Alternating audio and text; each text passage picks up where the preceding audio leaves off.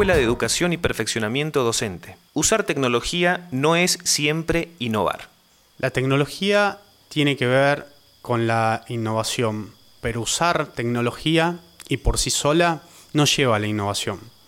Por ejemplo, si llevamos e incorporamos tecnología a nuestras clases, llevando adelante presentaciones, utilizando por ejemplo una aplicación como PowerPoint, no necesariamente estamos haciendo innovación, de hecho no, no lo estamos haciendo. Lo que estamos haciendo es renovando, actualizando nuestra forma, pero no innovando. Innovar sería utilizar esa aplicación, por ejemplo PowerPoint, para crear material didáctico interactivo. Sería una nueva forma de usar esa aplicación que está pensada para presentar y la estoy llevando adelante para crear material didáctico interactivo, en donde claramente busco por medio de esto que mis estudiantes mejoren su aprendizaje. Eso es innovar.